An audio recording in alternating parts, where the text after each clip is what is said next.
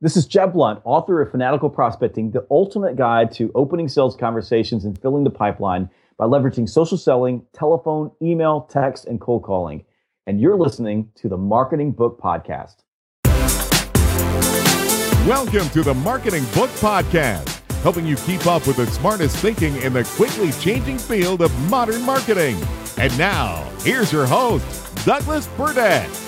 Hello, thanks for joining me on the Marketing Book Podcast, which was named by LinkedIn as one of 10 podcasts that will make you a better marketer in 2016. My goal for this podcast is to help you discover new ideas about what's working in modern marketing. Don't worry about taking notes. You can find links to everything discussed in the show notes at marketingbookpodcast.com. Today, we're joined by Jeb Blount, and we're going to talk about his new book, Fanatical Prospecting The Ultimate Guide to Opening Sales Conversations and Filling the Pipeline by Leveraging Social Selling, Telephone, Email, Text, and Cold Calling. Jeb Blount is a sales acceleration specialist who helps sales organizations reach peak performance fast by optimizing talent, leveraging training to cultivate high performance sales culture, developing leadership and coaching skills, and applying more effective organizational design. Jeb has more than 25 years of experience with Fortune 500, small to medium sized businesses, and startups. Today, Jeb serves as CEO of Sales Gravy, which has become a global leader in sales and customer service enablement solutions. Jeb spends more than 200 days each year delivering keynote speeches and training programs to high performing sales teams and leaders across the globe. He is widely published on leadership, sales, account management, and customer service. He has been named one of the top 50 most influential sales and marketing leaders, and he is the most downloaded sales podcaster in iTunes history, amongst other accolades. Jeb is also the best selling author of six other books, including People Buy You, The Real Secret to What Matters Most in Business, and People Follow You, the real secret to what matters most in leadership. Jeb, congratulations on fanatical prospecting and welcome to the Marketing Book Podcast. Thank you very much. I appreciate that. And thank you for having me on the podcast today. I got to say, I think that of all the authors I've interviewed, you are the second most prolific in terms of number of books published, only behind David Meerman Scott, who's done who's done like 10 books. Well, I'm on my way. i am going to catch him. You just if you if you talk to him again, send him a note and say Jeb's Jeb's uh, you know fast on your heels. Yeah, well, if Jeb Blount says that, it, it, might actually happen. So I I read that bio and I just think, man, he gets a lot of stuff done. And then I started putting two and two together. And are you you're in the uh, Augusta, Georgia area? I sure am. So there's another very famous person from Augusta, Georgia. Do you know? Uh, you want to take a guess? I'm hit me. I'm uh, there's a there's a Woodrow Wilson was from here, so um, uh, you know there's a, there's a lot of people. James Brown, the legendary soul oh, singer, man. and uh, he was one of the very first uh, people inducted into the Rock and Roll Hall of Fame. I love with, James. Brown. Along with Elvis, and he was from Augusta, and he was a tireless performer, and he even described himself as the hardest working man in show business. And so I read this and then I think, wait a minute, Augusta, Georgia, Jeb Blount is the hardest working man in sales. Jeb Blount is the James Brown of sales. You know what? I like that. That's fantastic. I love James Brown, and um, and, and you're not the first person that has said that. So, well, now um, you I'm know. Sure a- you know what music should be playing uh, on the big keynote stages when you come walking out from now on.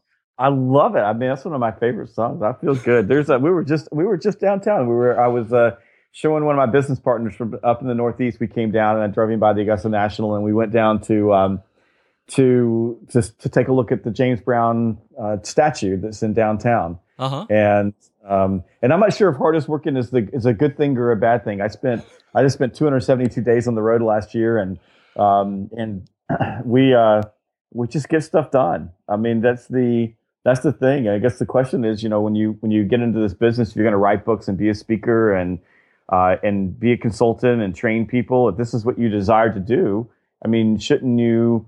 I mean, shouldn't you essentially, you know, work your tail off to make that dream come true and to actualize that? Yeah, uh, grind it out, and good things Absolutely. will come. So the forward to your book was written by Mike Weinberg, who's been on the show. He's the author of, uh, amongst other, another. He, he's written New Sales Simplified. That's what we interviewed him about. He's also written another book about more recently about uh, sales management. Excellent books. Yep. And uh, he recommended uh, Fanatical Prospecting. No surprise. And uh, so we, we had to have you on the show. And I just wanted to start uh, with a quick excerpt from Mike's Foreword.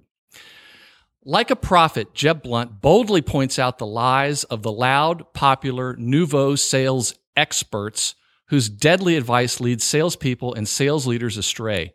These experts preach to all who will listen that prospecting, proactively pursuing prospects, no longer works. What's particularly dangerous about this false teaching is that it is exactly what the struggling reactive salesperson wants to hear. Why do the hard work to prospect and self generate new sales opportunities when some guru lets you off the hook by telling you that it's old school and doesn't work anymore? Why block time to pick up the phone if instead you can tweet, write blog posts, or play for hours? So, Jeb, you mentioned uh, at the in the acknowledgement at the very end that this book has been in your head for 10 years, but you you couldn't get it out, so you wrote six others. How how did this one finally come together? You're exactly right. I mean, I've taught fanatical prospecting as a course to my clients for years and years and years. And you know, there were other things that came up and other books that came up. People Buy you, uh, my bestseller um, of all the books I've written that one, you know, that book was sort of easy to write. This book was hard to write because this is this book is, is as a salesperson is who I am. So imagine like taking the very essence of who you are and then trying to put that on paper. And you know, you talk about the like, the hardest working man in sales, and I and I and I I wear that like a badge, and I appreciate that, and I think it's I think it's true. But but being a fanatical prospector, like really, like everything in you every day you're out on the street trying to find more opportunities to put into your sales pipeline, you know, that takes hard work.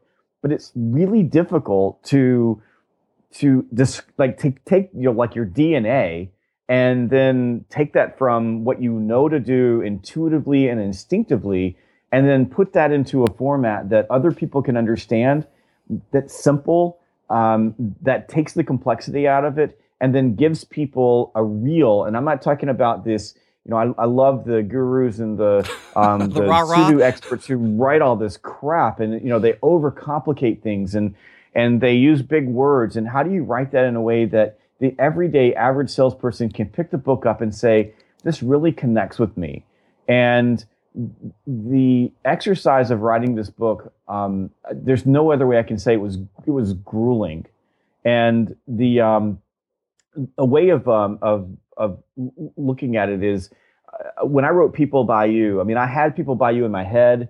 Um, it was a keynote speech I'd given. It was a book that I really, really love. It's as I as a salesperson, it's how I go to market, how I sell. But that book I wrote in, you know, I don't know, it took me a couple of weeks of really hard writing to get that book out on paper. And of course, the, you know, there was there were a couple of months of editing behind that. This book took 18 months of writing, of everyday focus, of um, you know going back and forth, of, of edits and changes and moving things around, and really thoughtfully going through the pages and thinking about if you pick the book up as a salesperson or a marketer, you wouldn't believe how many you know marketers we get that. We even have you know the military buying the book for their recruiters. Oh, so, really? Interesting. Yeah. So I mean, how can you buy a book that connects with all those people who, for a living, have to generate leads or have to generate prospects. That's why this book was was so hard to write. And um, I just um, I've got my my next book contract down, and my wife my wife's like, I can't believe we have to do this again. so, you, know. you know, that reminds me, I interviewed Tom Martin a while back on the show. He's the author of The Invisible Sale. And afterwards, uh, I said, Hey, you know, wh- when are you going to do another book? And he said, you know, somebody asked my wife that. When am I going to do my next book? And she said, ask his next wife.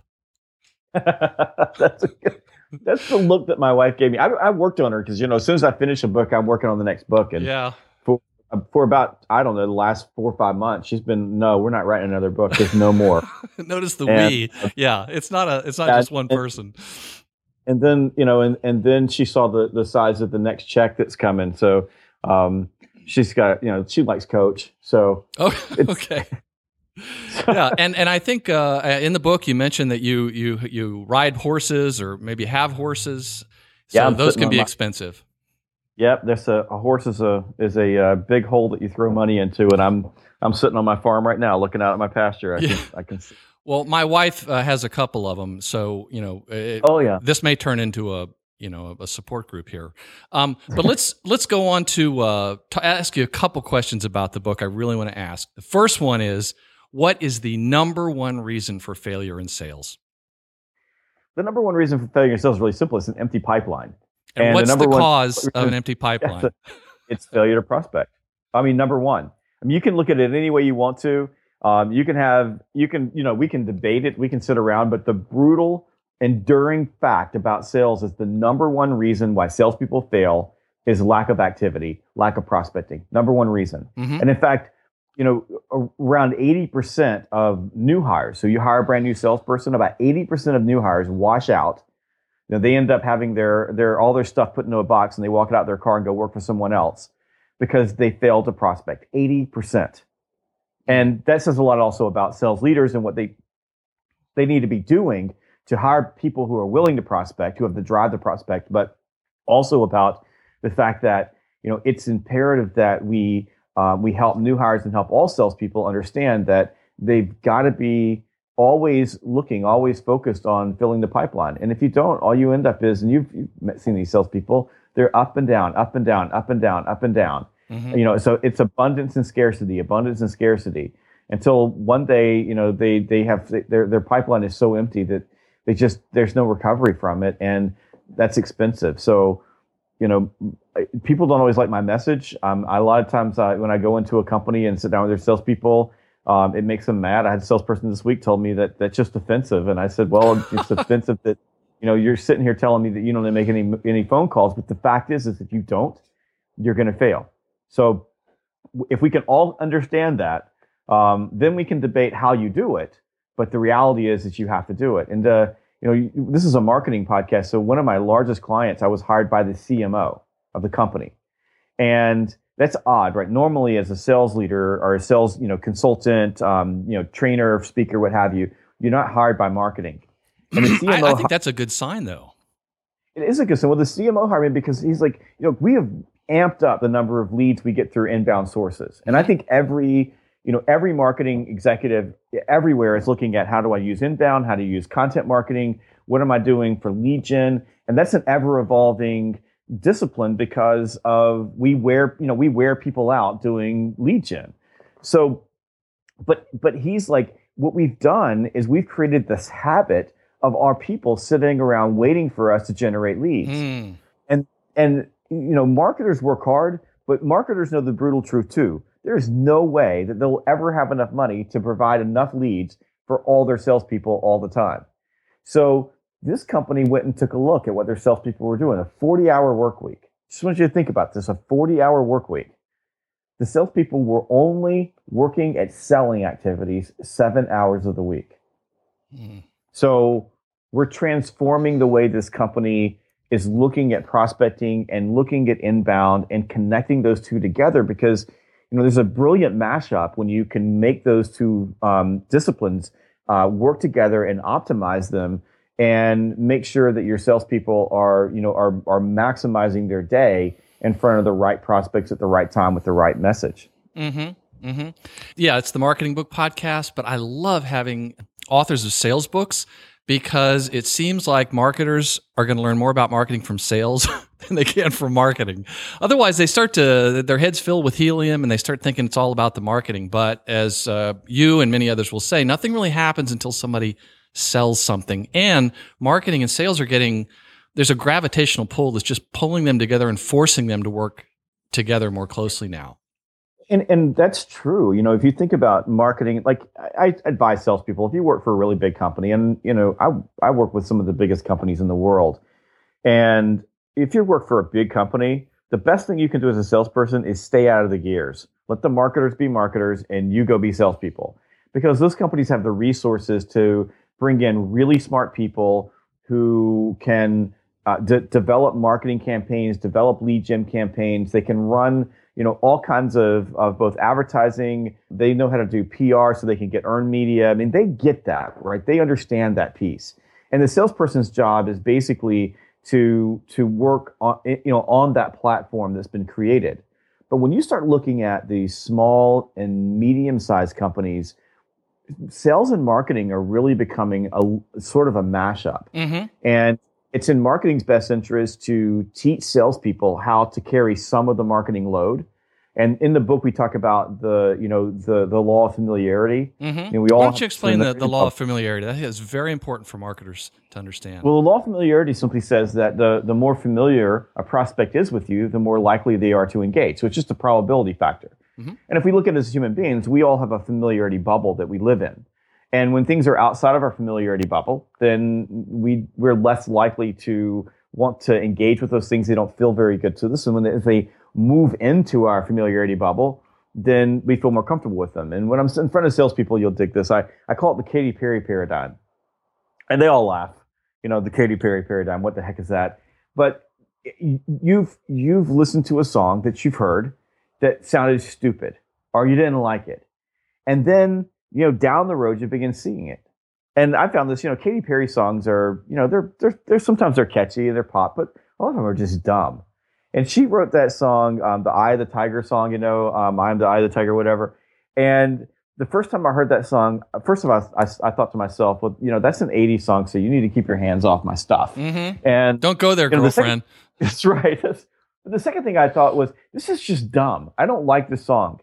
And then you know, down the road, I found myself hearing it over and over and over again. And one day I'm driving from the Atlanta airport home and I've got my knees on the steering wheel, not very safe. So um, all the teenagers listening, don't drive with your knees on your steering wheel. And, and to the and, listeners, don't do that either.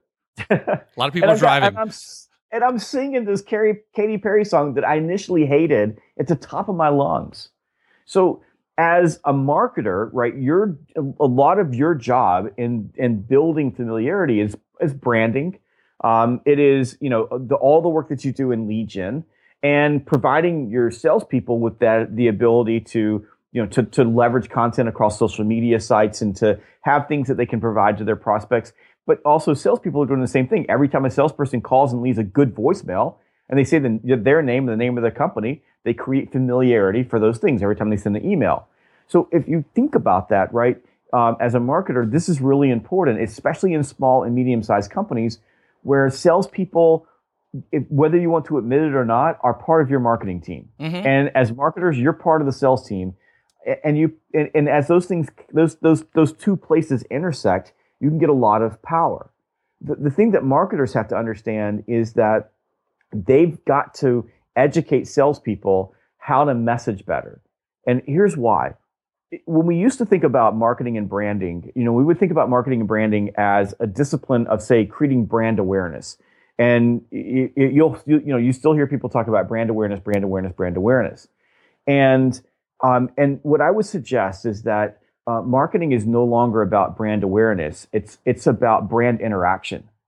And so if you think about it, that the value of your brand is the cum- accumulation or the cumulative impact of all of the interactions that a prospect or customer has with your brand. And those interactions are both um, aesthetic, like if you're, you know, if you're a building, they walk into a building or they're on your website, it's how it looks. Um, but it's also emotional. Um, it's human. How you, you know, how they're dealing with human beings. It's also technical, right? How are they dealing with the technology? And all those experiences come together. And if you're a marketing team in a small company, you probably have a handful of people, and, and the sales team is much bigger and broader than you are. Mm-hmm now we talk about prospecting both being efficient and effective, right? So we want we want to do as many prospecting touches as possible. That's good for marketers because they get to they get to the, the prospects get to hear your name more often, but they also have to be effective, and that means that the messaging has to be right. That means that salespeople need to be um, set up to succeed as they balance their prospecting across all of the different channels that are available to them today. And if marketers get don't get involved in that, what you end up with is what I see all the time is some salesperson working for a SAS AS company, a software company, sending out you know seven emails that by the time I get the seventh one, I hate the brand, I hate the company, and I hate the salesperson because their email isn't relevant, it's not compelling, and it's destroying the brand interaction and my experience with the brand because the salespeople don't know what to do. Yep. On the on the flip side of that, marketers have to understand that long-winded messaging in sales doesn't work. You know, we've got to we've got to think about bullet points, and we have to not think about how I'm building the most beautiful, grandiose, you know, collateral that I can, but how I'm stepping into my prospect's shoes and authentically seeing things from their perspective and developing my messages around things that connect with my prospect emotionally. And that is how you actually begin to actualize that experience that they have with your brand. And I, I know that's a lot in one place, but I hope that makes sense as we start thinking about how all these things mash up. Well, it you know change is hard, and I'm sure you deal with that a lot with your your clients. Just it's it's uh, not just about the voicemail; it's this the whole understanding of the way that people want to buy has changed, and it it brings to mind like a relay race where in the past uh, this is oversimplified, but you would think of marketing running one loop around the track and then handing a baton off to sales to then you know run the second and final lap. And now it's like marketing and sales are both holding the same baton the whole time. And there's a lot that the uh, salespeople need to be doing. There's a lot the marketing people need to be doing. I think if marketing people were to read your book they're going to be much much more helpful and impactful uh, with their with their sales folks. Uh, jeb let me ask you another question though. How do you get a salesperson to stop working? That's uh, my my my favorite joke. Um, put a phone in front of them. Put a phone in front of them. yeah, uh, it's the you know the telephone is is the most powerful sales tool. It's the best sales tool. It's the most efficient sales tool. It's the most effective sales tool, and it's the most underused sales tool today. Increasingly here's underused, a, right?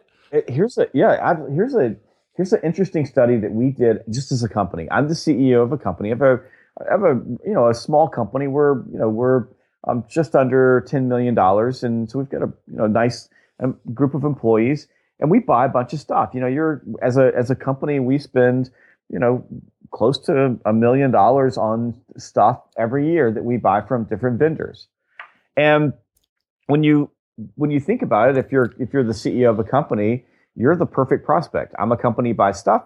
I'm the CEO. I don't really buy anything. You have to talk to my CFO about that. But uh, but if you come to me, at least I'd be a person that you would go to.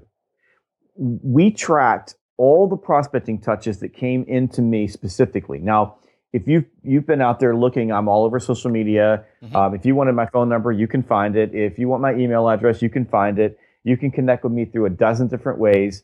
Uh, and I'm pretty easy, and I tell you how to connect with me on the book to make it really easy. So if you want to know, know how to get me uh, on the phone, read the book. Uh, but the um, but nobody ever calls me. So we looked at from May of last year until the end of January of this year, February 1st. We got 1,231 prospecting emails that came in via email box.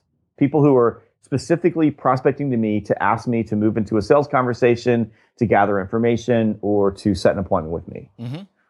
We got three phone calls. That's unbelievable. Three. Think about that. And here's what's here's what's really unbelievable. I'm doing business with two of those people now.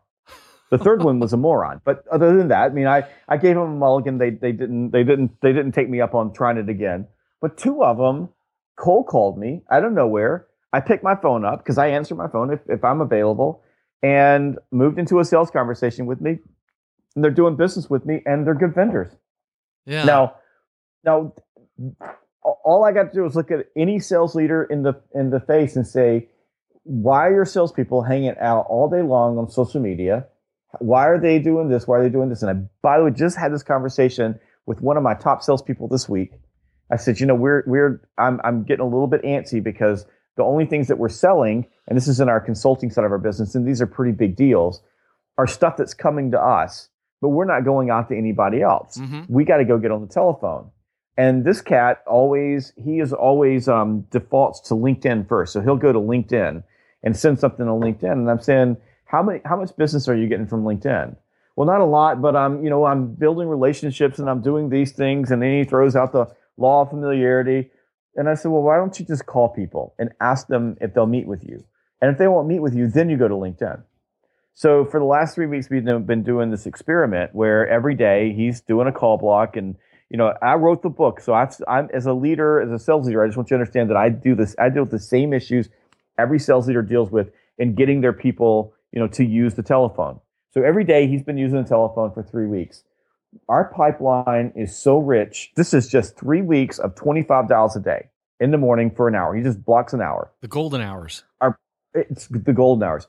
Our our pipeline is rich. Our inbound calls have increased because there's something amazing about prospecting. The universe rewards you. My people call them the sales gods. Um, he's had better conversations, met more people. Um, he, yesterday, he had a 51% contact rate. 51% of the people that he called off of just a cold lead list answered the phone and had a conversation with him. And it's, you know, you you think about it, you're, you know, these are your salespeople and they know this stuff and you teach them this stuff. But if you're not coaching and you're not in there with them, salespeople tend to forget this because they see the telephone as painful. They see making calls to strangers as painful and they don't understand it. And the one thing that, you know, I'll tell you that I, I tell everybody is that, and this is a problem for marketers, is that a, a lot of the, the, the stuff that's been done around the telephone, it just overcomplicates it. In fact, I think I think a telephone is the most overcomplicated, you know, process in sales. It's pretty simple. Pick up the phone and you talk to people. And we wait, wait, slow down. you, pick, you pick, up, the phone, phone and, and you talk to. okay. No, I'm writing I mean, this down. But we have all these scripts and all this stuff, and we do all this research and we do all these things, and I'm like, crap, just call them. I mean, we know who they are. We know they're sales leaders. We know that they work for companies that have salespeople, and we know what the problems salespeople have. So call them and ask them a couple of questions. And in the book, we give you a, a five step framework um, for doing that. And just at, for the listeners, inside the book, there's a there's a secret code, and the secret code gives you a uh, a free one year subscription to fanaticalprospecting.com, our professional membership. Where there's and lots so of other it, resources available. Oh my God, there's just tons of stuff in there. And we just put in a brand new um, video training series on how to use a telephone. And it's it's free to our members. So plus you get the book, you read the book, but you can also go get me, you know, in the studio, really high quality video, teaching you this five step process, our framework basically for getting on the phone with people and being really efficient and effective and, and forgetting cheesy, no cheesy scripts. Don't even teach a script. It's just how to have a conversation with someone, and it it just it works. Yeah, and after reading it uh, yeah. through that, Jeb, I, I, I, my reaction was, "That's it. it's that simple." Yeah. Wait a minute, no, no, it's got to be complicated. That's all the other sales books say. So, well, not all. Well, I know, and that's what everybody wants to do, and that's the I think that's Friedrich's law says that you know, um, you know, anybody, you know, any any schmuck basically can take something that's simple and make it complicated.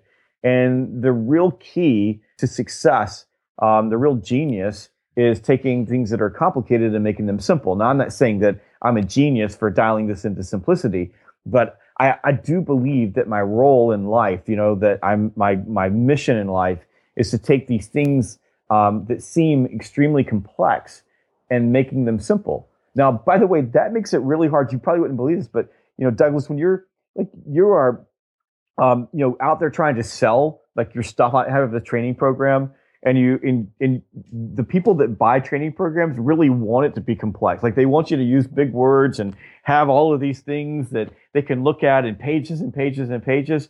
Uh, and so you, it, it's a real challenge when you don't have a lot of complexity in your in your training programs but the people that consume the training, the people that use it, the people that have to leave the training room and then go stand in front of a, a prospect, those folks need need the the the process dialed into a, a formula or a framework that they can use in different contexts and different situations, and it makes it easy for them. Like and I think that's one of the reasons.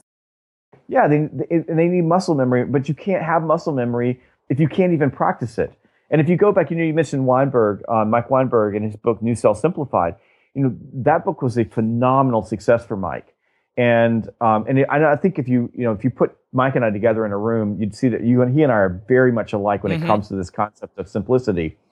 But that's one of the reasons why I love that book. I've read that book, I don't know, six times. Because what Mike does is he takes this all of this complexity and he just really dials it into something that people can can you know connect with. And if you just look at the reviews that that book got on Amazon, you know, he's got 250 or something reviews on that book and they just keep growing. You know, that book, in fact, I would I would recommend anybody buy New Sales Simplified, buy Fanatical Prospecting. You put those two books together, you'll have the all you will ever need to be a great prospector through any channel that you choose. So, you know, telephone, email, social networking, um, prospecting, referrals, it's all there. Mm-hmm. Mm-hmm.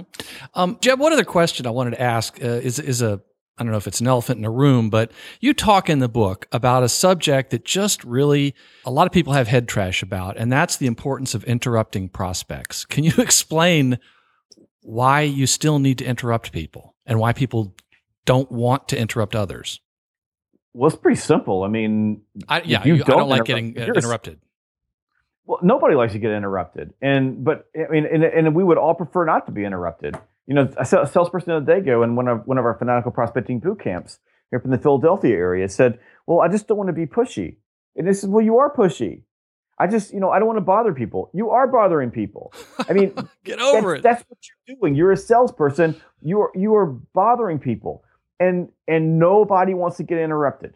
And it, and what I do with salespeople, I say, you know, the reason that you feel this way is because you can see it yourself. If you're in your office or you're doing something and someone comes along, especially a stranger, and interrupts your day, then it's going to irritate you. So that's okay. But if if you if if we come to this brutal fact, right? You started this conversation off with the brutal fact that if you don't prospect, you fail. we can just say if you don't interrupt, you fail. If you don't interrupt, you fail. So if we get that and we understand that salespeople that don't interrupt have skinny kids, oh, right. then we say, okay, if if we have to interrupt in order to be successful in sales, because if you're not willing to interrupt in sales, go get another job. There, there are sales jobs, by the way, where you don't have to interrupt. They're called inbound inside sales. You sit at a desk all day long, and people call you.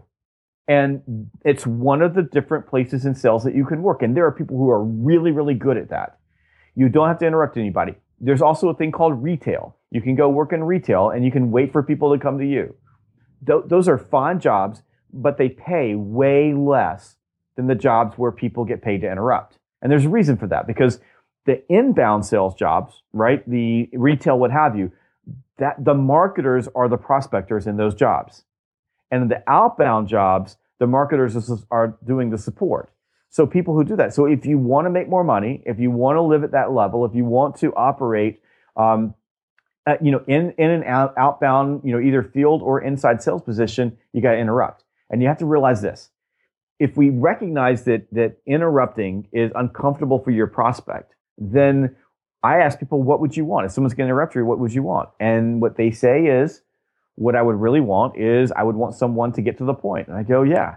So you're calling up and you've got this, you know, four paragraph strip script that somebody in your marketing part, you know, department, you know, did wrote for you, and you're trying to hack through this thing, and the customer tells you to go, you know, take a hike. Well, I don't blame them, you know, because that's that's you know that sucks. Yeah, and, and let day, me ask, uh, Jeb, was the very first line of that script written by the marketing person uh, is uh, how are you doing today? Yeah, how you doing today? I say all the time. Yeah, you talk you about today? how that's the worst possible thing to say. It is when people call me up, like if you're going to interrupt someone and the and you're going to, you know, you're you're like I tell you, get to the point, right? I'm going to interrupt right. you, get to the point, and be relevant. One of my CEOs um, that I that I coach um, was describing this, and she calls it the three B's. She said, if a salesperson calls me, I need them to be bright, be brief, and be gone. I thought that's pretty good, right? Yeah, that so sounds like what you wrote what you up in your uh, in the book. Yeah, so you need to you need to have the you need to be brief, be bright, be gone. So you call it. I'll call you up and say, "Hey, how you doing?" And when salespeople do that to me, I, I say I say I was doing fantastic until you called me. Do you want a mulligan? Mm-hmm. And um, so uh, so I think that you know if you it feels like you're supposed to be doing that. It feels good but you're wasting their time. And the best way you can respect your prospect's time is to get to the point. And if you're a salesperson and you're listening to this, if you call up and just think about all the conversations when you ask the person how they're doing, usually that ends in an awkward pause.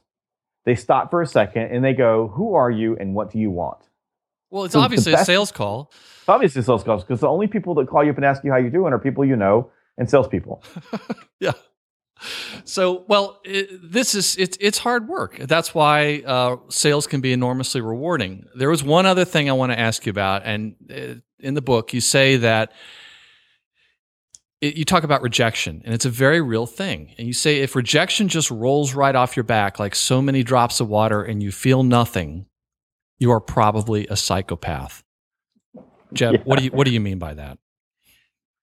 I, I'm a you know I'm a student of sales, and I've got you know I've got a library of sales books that's huge, and I've seen every sales speaker you can possibly imagine speak, and I'm I'm a junkie for you know for sales, and I've listened to sales trainers and for, since I was in college, and the one thing that's always bothered me about trainers and and sales junkies are basically, hey, you know, rejection is not personal. Don't take it personal. And you know, I've made thousands and thousands and thousands of cold calls.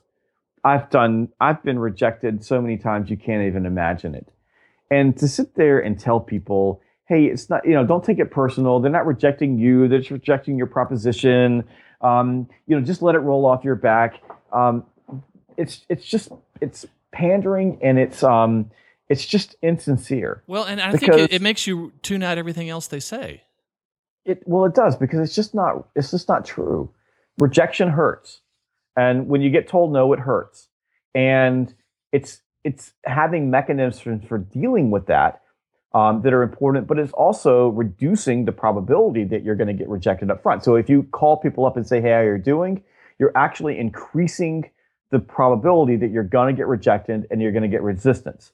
So it's having a process or a framework for you know calling people up or approaching them in person that reduces that that initial you know rejection and then having mechanisms for managing the emotion of rejection. And there's there's both the the emotion that comes from the limbic system or the the emotional part of your brain that that's you know I don't feel important or I feel bad or I feel like this person doesn't like me. I mean, you have that. That's a human thing. But you also have the the emotions that come from um, the, the autonomic part of your brain or the your sympathetic nervous system. Some people call it the reptilian brain, which is your fight or flight mechanism that kicks on, you have absolutely no control over that. Mm-hmm. I mean, as soon as you get rejected, there's part of your brain that kicks in, drops some adrenaline into your bloodstream, you know, um, get your muscles prepared to fight or flight, and that initial punch in the gut that you feel, that initial, um, you know, your heart racing, all of those things, that's a real, a neurophysical, uh, um, you know, in, in effect. I guess it's happening. Yeah, don't pretend it's not happening. No, you can't. But you can recognize that it does happen and then create mechanisms for managing that. And, yeah, and be aware and, of it. And be you can if and if I know, like I teach people about how the brain works around rejection so that people can visualize it and see it. And if you can visualize and see it, you can control it and manage it. And I think that the um, I think more than more importantly is understanding that over time, right? We we we learn and gain um, obstacle immunity.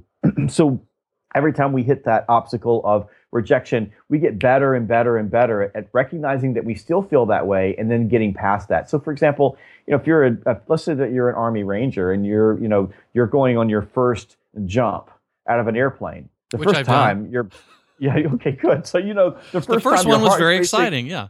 Yeah. But after you do it a bunch of times, you still feel that way. It always feels that way, except that you've created the mechanism for managing that feeling so that it doesn't um, it doesn't overwhelm you.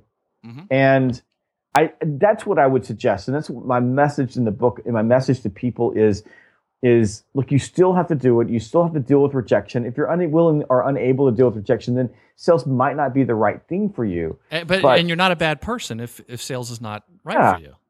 But to tell people you shouldn't feel anything. That's why I go to the psychopath thing. The only people that don't feel anything are psychopaths. right. And I don't meet psychopaths. I mean, I don't I don't know psychopaths. I mean, most of them are in prison. So um, right. so I think that I think that it's in, and this goes back to the simplicity.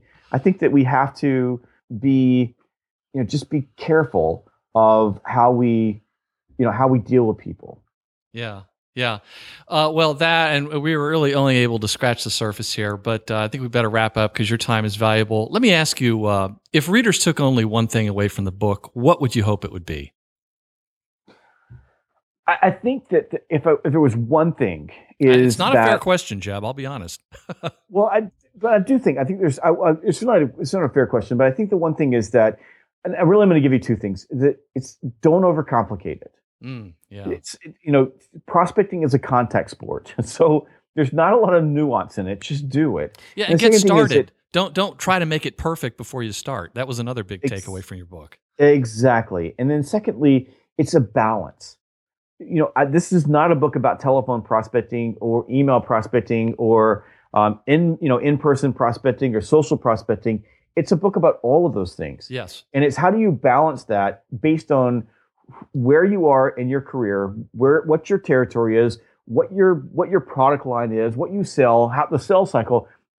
It's balancing your prospecting so that um, so that you increase the probability that you're going to bring the the highest quality deals into your pipeline. And and so this is not a hey do it my way. This is the only way to do it book. It's recognizing that all salespeople are different, um, but it is giving you the, these frameworks and these these core principles and laws of the universe that exist. I didn't make them up. God made them up, and they're there. And you, you can choose to either you know either you know understand them and leverage them to your to your you know to your um, uh, to your advantage, or um, you know you can jump out of an airplane with a without a parachute on. And I promise you that you may not believe in gravity, but you're going to find out really quick that it exists. Yes, yes, uh, it is true. I mean, the prospecting is part of a balanced diet of of lead generation, and it's not like you're saying this is the only way to do it, but this is a vitally important part of it. Yes. Uh, what books have inspired your work and career? uh, you know, we were talking earlier. Um, you know, the one that always comes to mind is How to Win Friends and Influence People. It's a book that I think that you know Dale Carnegie wrote the book back in the, the 20s, and it's still you know one of the best selling books of all time. Uh, I love that book, and I think that people should read it every year. Uh, one of one of the early books I read in my career was uh, Zig Ziglar's "See at the Top." Mm. Um, I love that book. Uh, Linda Richardson's um, "Stop Telling, Start Selling," and one of my absolute favorite books uh, is uh, is "Good to Great." Oh, and yeah. I I read that book often. One of the, one of the greatest thrills of my life is I got off an airplane in Chicago a few years back, and um, there was a bookstore right across from the gate, and I walked out, and there was um, there was Good to Great, and then there was People Follow You, and there was People Buy You, and they were all sitting next to each other on the shelf, and oh, um, I was like, oh my god! I took a picture of it, and uh, I thought if I can if I can hang out anywhere near uh, Jim Collins, then I'm uh, then I will maybe some of his uh, his genius will rub off on me. yeah, I read that book so many years ago, and still so much of it is was just burned into my consciousness. Is so such a great book. And in your career, did you ever get to meet Zig Ziglar? I never met Zig. I, I got uh, sat next to his wife once at a at a um, at a uh, seminar, uh, and I've gotten close enough to him, but I never met him personally. And it's one of the things that uh, you know now that he, he's gone, I, I deeply regret that I didn't go get on the airplane and park myself and be a, just a stalker until he would meet me and I could shake his hand. But no, I didn't. And, and Yeah. uh, Jim Rohns uh, in that same thing, I, I really missed the opportunity to meet um, uh, Jim and um, and Zig. Yeah, yeah. Are there any recent or upcoming books you recommend or are looking forward to reading? Yeah, you know, since this is a marketing podcast, um, you, we mentioned uh, Mike's book, uh, Sales Management Simplified. I think uh, that's a book that I would definitely read. But there's a couple of books that I'm reading right now um, that I'm I'm really um, digging, and one of them is called Audience. Oh, Um, great book. uh, fantastic book. I'm recommending that to everybody. I love that book. Uh, and um, and I'm reading a book called The Five Minds of the Future by Howard Gardner, and it's it's a more of an academic type book, but for um, for marketers and for salespeople. I, I mean, I love studying like human behavior and how people operate because you know we talk about prospecting as a contact sport, but sales is a human um, interaction sport. So Mm. sales is nuance. Once you get into the pipeline, I mean, there's a science to it, but there's also an art. So I like to I like to um, to uh, to look at that. And so those two books, you know, those three books right now are you know are, are things that I'm really looking at. And um, and I'm I'm also I'm starting to read a book called The Science of Fear, but I'm just getting into that book, so I'm not quite sure what it's going to be like.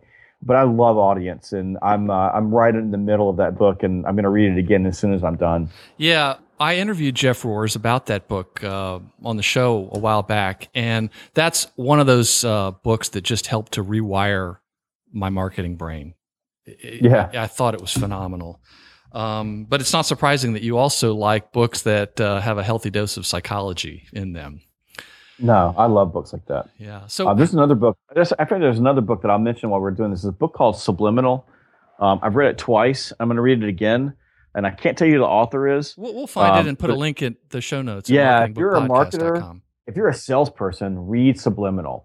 It's a fun book to read, um, but it'll it'll teach you a little bit about how people and operate and what are some of these these these universal human frameworks that allow you to do a better job of influencing and persuading people. Mm, that's great.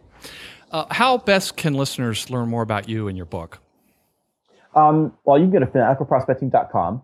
Uh, now, that's a membership site, so there's you, there's really nothing that you can get into there, uh, but you can learn about the book. Um, but if you buy the book, you get a free membership, so it's like a twelve hundred dollar value. Um, we extended. You're the making book it hard not to buy the book, Jeff. I mean, we. I mean, it's a great. It's just a great thing with to.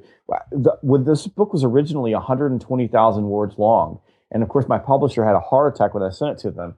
So we're, you know, we're we're adding every day. We add more stuff to the website. We're like, there's so much to be written on prospecting. So why not create a place for our members to come? Uh, there, there's discussion groups, there's forums, there's training programs, there's free downloads, and the library gets bigger and bigger and bigger. So you can go there. You can go to my website, which is jebblount.com, and my last name is spelled B L O U N T and all my contact information is there. You can catch me on Twitter. I'm at Salesgravy. On Instagram, I'm at Salesgravy. Um, I'm on Facebook. My I'm slash Salesgravy. Uh, you can find me on LinkedIn, and uh, and you can also find me at my flagship website, which is my you know biggest part of my business, and that's at salesgravy.com. S A L E S G R A V Y, like gravy on your biscuits. Yes, and um, it's a great company name. I love it. So, the name of the book is Fanatical Prospecting The Ultimate Guide to Opening Sales Conversations and Filling the Pipeline by Leveraging Social Selling, Telephone, Email, Text, and Cold Calling. The author is Jeb Blount. Jeb, thank you very much for being on the Marketing Book Podcast. Thank you, sir. And that closes the book on episode 71 of the Marketing Book Podcast. But please don't let the end of this episode be the end of what you can learn about modern marketing. Visit marketingbookpodcast.com for links to all the things we talked about in this interview and access to lots of free marketing guides.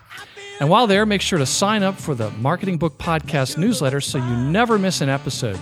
Again, that's marketingbookpodcast.com. I love to hear from listeners like you. I really, really do.